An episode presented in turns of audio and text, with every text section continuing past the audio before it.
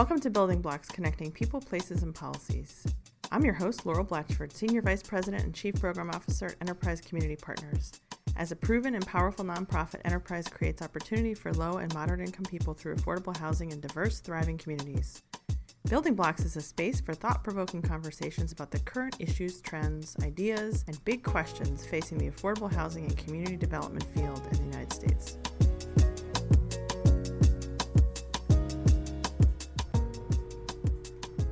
Everybody. Today we're going to talk about opportunity zones, which were established by Congress in the Tax Cut and Jobs Act of 2017 and created an exciting new opportunity to increase the amount of private capital invested in distressed communities by allowing investors to roll unrealized capital gains into pooled opportunity funds.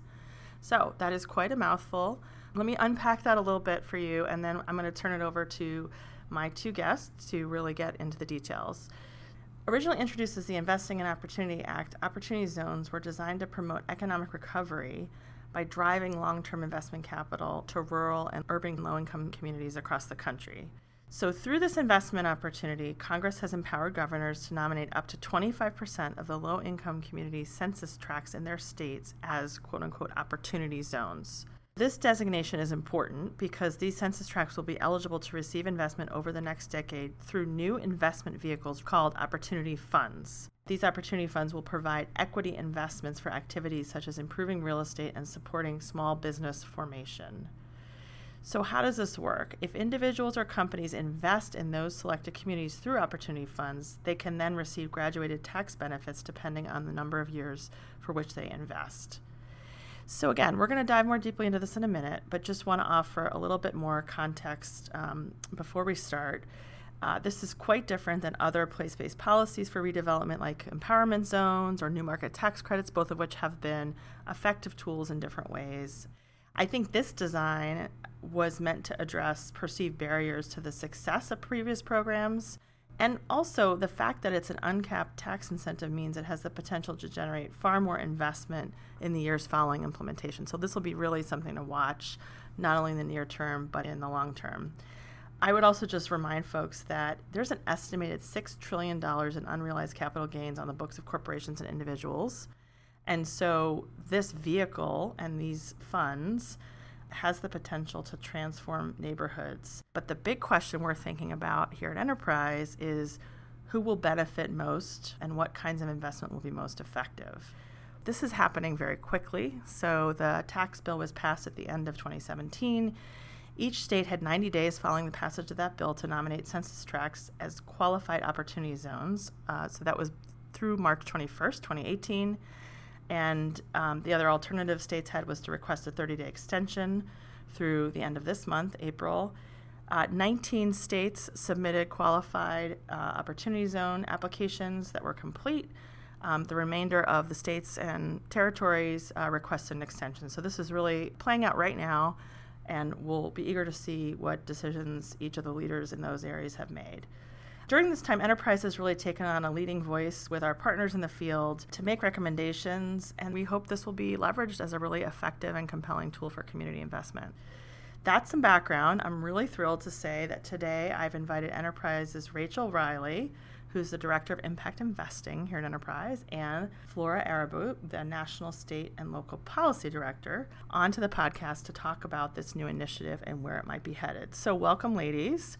Sure. Thank you so much for having us, Laurel. Um, I'm Rachel Reilly, Director of Impact Investing. I uh, do both public policy work here at Enterprise as well as raise capital through our Impact Note program. And so I get to see both sides of this, both the capital raising aspect, uh, the deployment through our CDFI loan fund, our community development financial institution, as well as how we are leveraging uh, the experience in doing both of those activities to create new policies and programs at the federal, state, and local level to really effectively uh, ensure that investors are connected to the communities they care about through investment opportunities. And I'm Flora Arabo, National Director for State and Local Policy here at Enterprise Community Partners. My background is in both healthcare and state policy, um, having worked for a state housing finance agency, um, working for a state legislature. All of this has been really fascinating for me. We have 10 directors across the country who have been watching this really closely and paying attention and engaging their governors and local leaders. So it's great to be here. So, lots of background here that we've really, you know, jumped into pretty quickly. I would just want to start our conversation with, I think, a pretty fundamental question. What impacts Opportunity Zone investments are likely to produce? Like, what do we think this really means? Obviously, there's a lot of potential, but what are we hoping for and what do we think it's likely to be? the devil's in the details as far as how the rules and regs process proceeds in the in the coming year. So right now the timeline as we understand it and again this is definitely a moving target is that once states submit their opportunity zone designations to Treasury, Treasury will finalize approval of those by mid May, mid June. Um, and then Treasury is now in the process of receiving comments um, on opportunity funds and how those funds will be structured. And then there's, in addition to that, going to be the process of standing up the rules around the program. So the legislation gives us clues around what eligible investments uh, will look like, but there needs to be more meat on the bones to some extent. So IRS is currently in the process of doing that right now. Again, this is a tax benefit, so this is sitting with IRS and Treasury. But we do expect to see um, final process completed by the end of 2018 and funds stood up and ready to be invested in by early 2019. Our best guess. Thanks. And so, just back to the question of impact. Mm-hmm. Yeah, so the so, original intent of uh, Investing in Opportunity Act as well as Opportunity Zones was really to connect investors that were interested in putting their money into distressed communities for what we would traditionally call impact investing um, to support small businesses or uh, real estate opportunities that were creditworthy or investable deals, but they just didn't have um, the wherewithal or the know how to connect to those opportunities or the investment vehicles to do that. And so, um, and what Opportunity Zones does is it creates the vehicle, the Opportunity Fund, as well as designates the zones, so the Opportunity Zones, and puts um, some structure around that. And so, what I think we're going to see is hopefully um, some of these deals that should have had private investment coming to them, but just didn't because investors didn't know how to how to connect to those deals. So it offers an on ramp for that capital and for those investors. Mm-hmm. And interesting as you talk about this, there is I would say a lack of clarity, right? So we're reading legislation, excuse me, the legislation trying to determine intent. We're looking at what Treasury is going to do in its rulemaking process. We're looking to the states to see what they're thinking. Is this normal uh, from your perspective, maybe both of you having been through various rounds of these kinds of iterations and program rollouts? Sure. I would say this is not normally what we see. What I would say to that extent is there are a number of provisions in Investing in Opportunity Act which were stripped from the enacted legislation which was passed in tax reform due to the Byrd rule, which you know we could provide more information on. But there wasn't a public input process. There hasn't been a lot of clarity, and I think we're going to see really skeletal implementation as far as what gets passed at um, the federal level and mainly, you know, a lot of this has to do with this again being a tax benefit and not a community development program. Uh, as community development practitioners think about the low income housing tax credit program and the new market tax credit program, we're used to seeing more requirements around reporting, different sorts of mandates, and we're just, um, this is just a different type of tax incentive. Yep it's it's funny because to me, I feel like this can be that this is kind of normal in a way because when you have this many cooks in the kitchen working on a, a, piece of policy, and remember this was all tied to tax reform that was passed last December. Um, you have so many committees, so many review processes that sometimes, you know, the original intention gets kind of lost in the shuffle. And so you can see that not just in federal policy, but at any level of policy there are a lot of unknowns in this program. I, you know, I think we kind of acknowledge that, but that's kind of why we're here today because we're getting a lot of questions from local leaders who really want to figure out how they can steer dollars towards the specific types of investments that they need and how they can use that to benefit their existing residents. One thing that's not in this legislation is a requirement for a community benefit. So, when thinking about who will benefit from this, I think there are some unknowns there, but also some opportunities to figure out how leaders can get those funds and get those investments exactly where they need to be. So that's a great segue to the work we're doing in our market. So, Flora, if you could just say a little bit more about that. And for those who aren't aware, we have market offices in 10 cities around the country, really focused not only the city but on the region, sometimes operating at the state or in several states.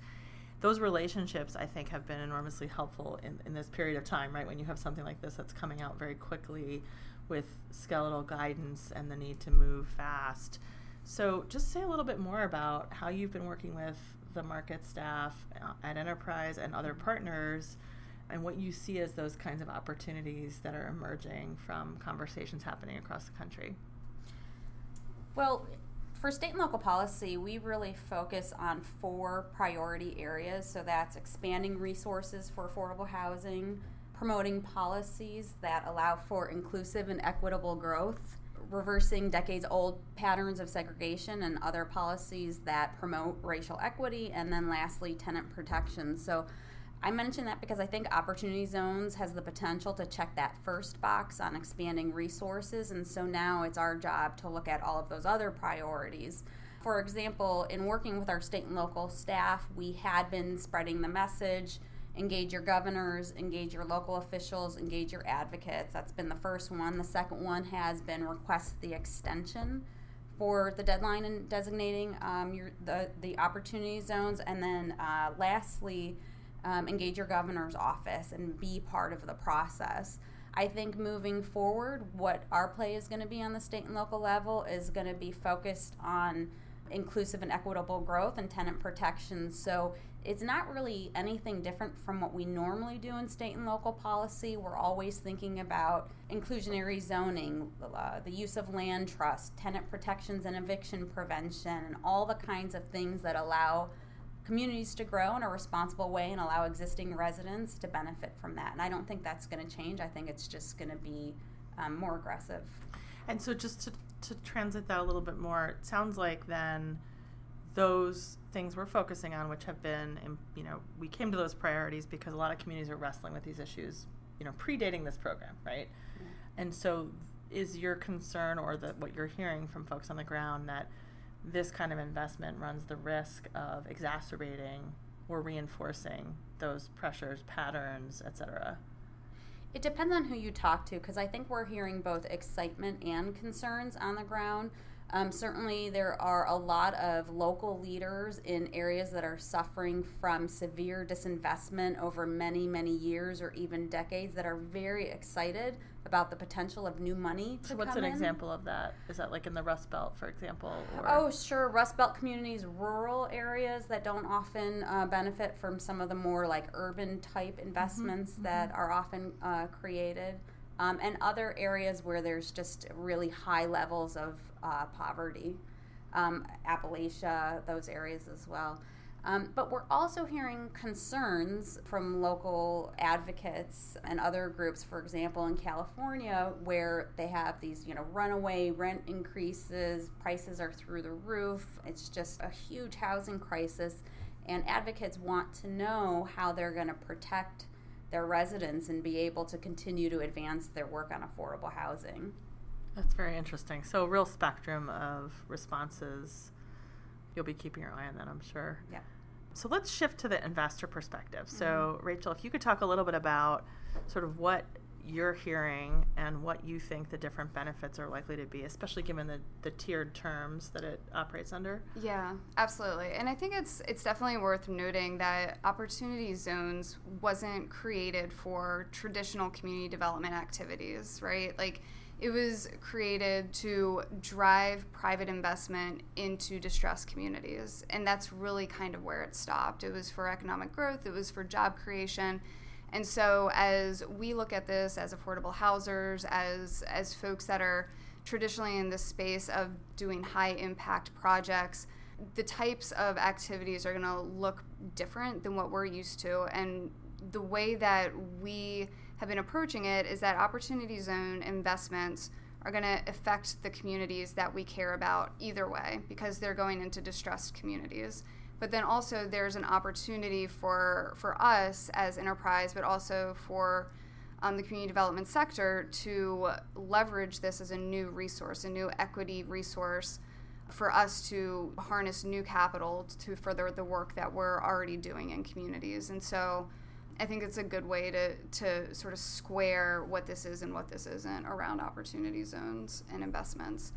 And the reaction from investors so, um, this is an alternative to paying capital gains tax. Mm-hmm. So, Laurel, as you mentioned, individuals and corporations in the US have about 6 trillion sitting on their books in unrealized capital gains and this serves as an alternative to paying that capital gains tax. So once they have that gain, they're making a decision at that point to either pay federal capital gains tax or they can now instead roll that gain into an opportunity fund which will be certified or registered through Treasury um, and those opportunity funds will be investing into opportunity zones for a number of eligible purposes. And the benefits associated with that for the investor are graduated. And really, the investment breaks come at five, seven, and 10 years, with the 10 year tax benefit really being the most beneficial of all. So this is meant to incent that long-term investment into distressed communities. That's how this was designed as far as a policy. So the first uh, tax benefit associated with an investment into an opportunity fund is the initial deferral um, of your capital gain. So so as soon as you make that first investment into your opportunity fund, the investment of the gain, you can defer that. Um, and the deferral is either until you exit the fund or until December 31st, 2026. So there is a date certain associated with that deferral. Then the second uh, type of benefit associated with Opportunity Zones investment is this five to seven year step up in basis. So basically, at year five, that's the minimum investment that you need to be making in order to receive a reduction in your tax liability associated with the gain. So, for a hundred dollar gain, for set, for example, uh, at five years, you would be paying ninety dollars. It would it would look like a ninety dollar gain. That would be your taxable income. Similarly, once you hit that seven year investment mark, your step up in basis is fifteen percent. So it looks like an eighty five dollar liability. But then when you go to the 10 year level, you're again getting that deferral, you're getting that reduction in basis, um, so 15% step up in basis. And then you're also uh, getting what what we're referring to as this um, it's a tax exemption on any gain earned on your investment in the fund. So any gain you earn on your opportunity fund investment is permanently exempt from tax once you hit 10 years of investment into that fund. You're still paying taxes on the original investment into the fund, even though you are benefiting in different ways from from that investment. But really, it is it is that tax exemption that's most beneficial to investors. Yeah, that's pretty significant too especially depending on what type of asset you invest in, which is why, you know, all things being held equal for investors, they're getting the same tax benefit whether you invest in a high yield, you know, real estate investment into a luxury hotel or luxury housing versus perceived risky um, investment into a small business that may have low yields but may on this social benefit scale be more beneficial to the community over the long hmm. term. Hmm it's really interesting to me to hear this because you can see you get a sense of the investment sort of scale and the amount of interest this is generating. Um, when governors have been picking those tracks, I think there have been some debate about are you picking winners and losers, right? Mm-hmm. And and sort of what the implications of that are, which is hard because the program is untested. So maybe just talk a little bit more about what scenarios we see playing out locally, if you have examples, but where you think states and others are trying to mitigate that tension and trying to really constructively bring additional resources in. So I guess just talk a little bit about that question of like how do we see this playing out with the winner loser dynamic and what we think um, what we think states are doing and, and ultimately how investors are going to react?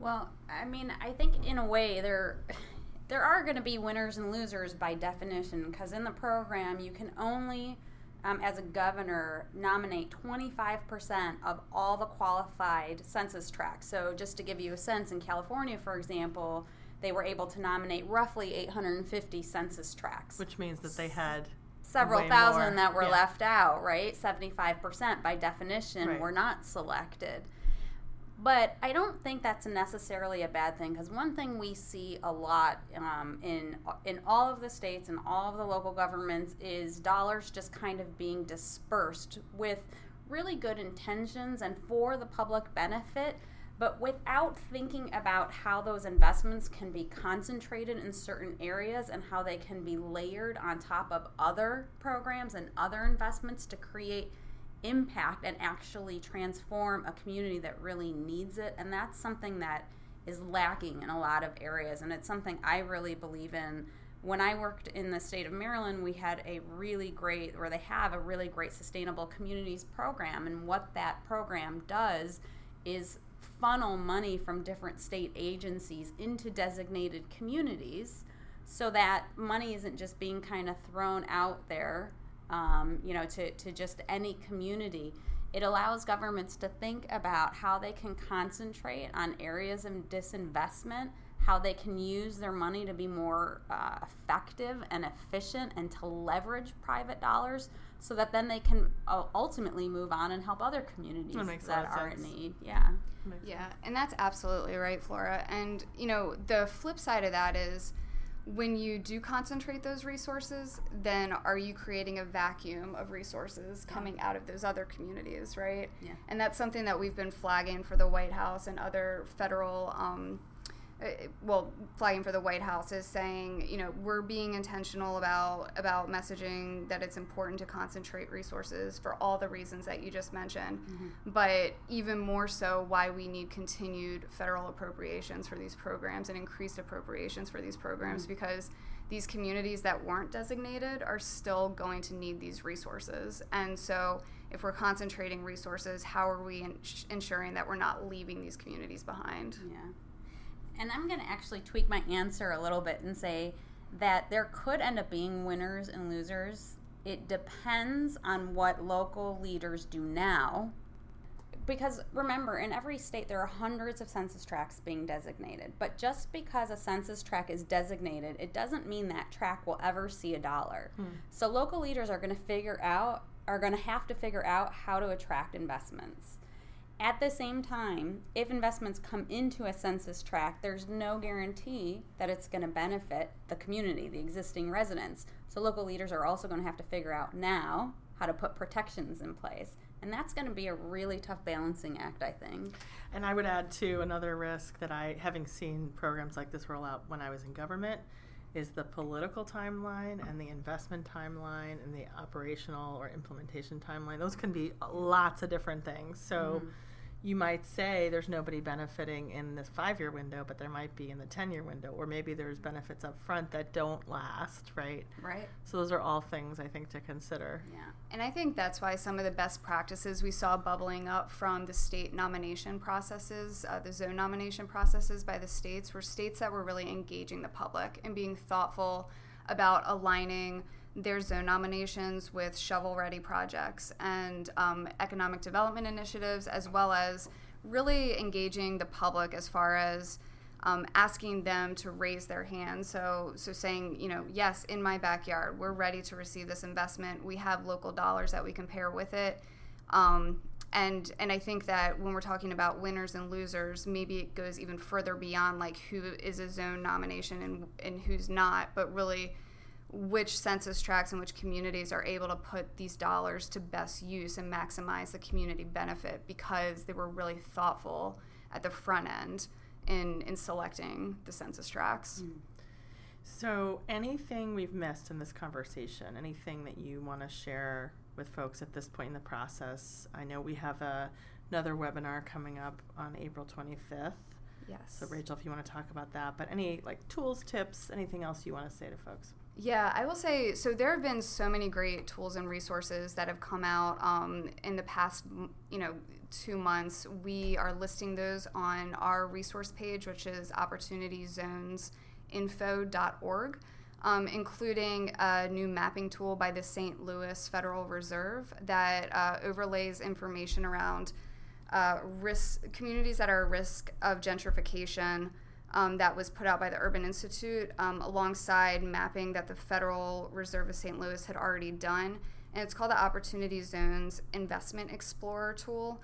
And so it helps um, it helps people understand in their communities which census tracts are eligible to be opportunity zones and what the real risk for displacement and gentrification could potentially be in those communities. And so I think, you know, we'll probably be looking at that map and understanding, to Flora's point, like what policies exist or don't exist in those communities and where we can be playing a role in advocating for appropriate um, measures that, that help to, to guard against that. And um, the Beeck Center at Georgetown University put together uh, some really great proposed guidelines around what community development uh, could really look like alongside opportunity zones and this wish list for, for best practices, which is also linked on our website. And on April 25th, as Laurel mentioned, we will be holding our third webinar um, and that'll be a few days after the final deadline for Opportunity Zones nominations. So all states uh, should have reported in at that point. We're going to get the best information that we can, uh, do some analysis of a select number of states, and then just really try to you know share some ideas which we've gathered from experts as well as in our conversations with those states around what's next, next and best practices regarding policies and programs to, to help ensure and maximize the benefit of opportunity zones. And I think what I want to say from the state and local policy perspective is since tax reform passed in December, we've gotten so many questions, particularly from those communities that have seen the impacts of rapid gentrification and have some trepidation about this new initiative. Um, we've gotten a lot of questions around well, how do we require these funds to be used in a certain manner? Or how can we put policies in place that prevent these funds from having this unintended consequence? Um, uh, it's not a federal program. It doesn't have an appropriation with it. I, I don't. I don't think that the future is having state and local governments pass laws that somehow aim to restrict the use of opportunity funds. To me, uh, you know, as a director of state and local policy, it doesn't matter to me what the fund source is. I'm agnostic. We are interested in, in more affordable housing. We're interested in responsible, inclusive, equitable growth, honoring racial equity, protecting residents. And that's something that we should be working on all the time, not because there's this new program and we don't know what it's going to do, but because it's the right thing to do and there's going to be more dollars coming in from different kinds of initiatives in the future. And I think that's just really where we're going to be um, focused moving forward in our markets. Well, thank you both for your time today. Um, appreciate your engaging on this and look forward to hearing how it all plays out. Yeah. Thank you. Thanks, Laurel. Thanks so much. Thanks so much for joining this episode. Upcoming episodes of Building Blocks will focus on a variety of topics in our field and will include conversations with industry professionals, change makers, and enterprise experts. Please send feedback to Building Blocks Podcast at enterprisecommunity.org. And thanks for listening. Talk to you next time.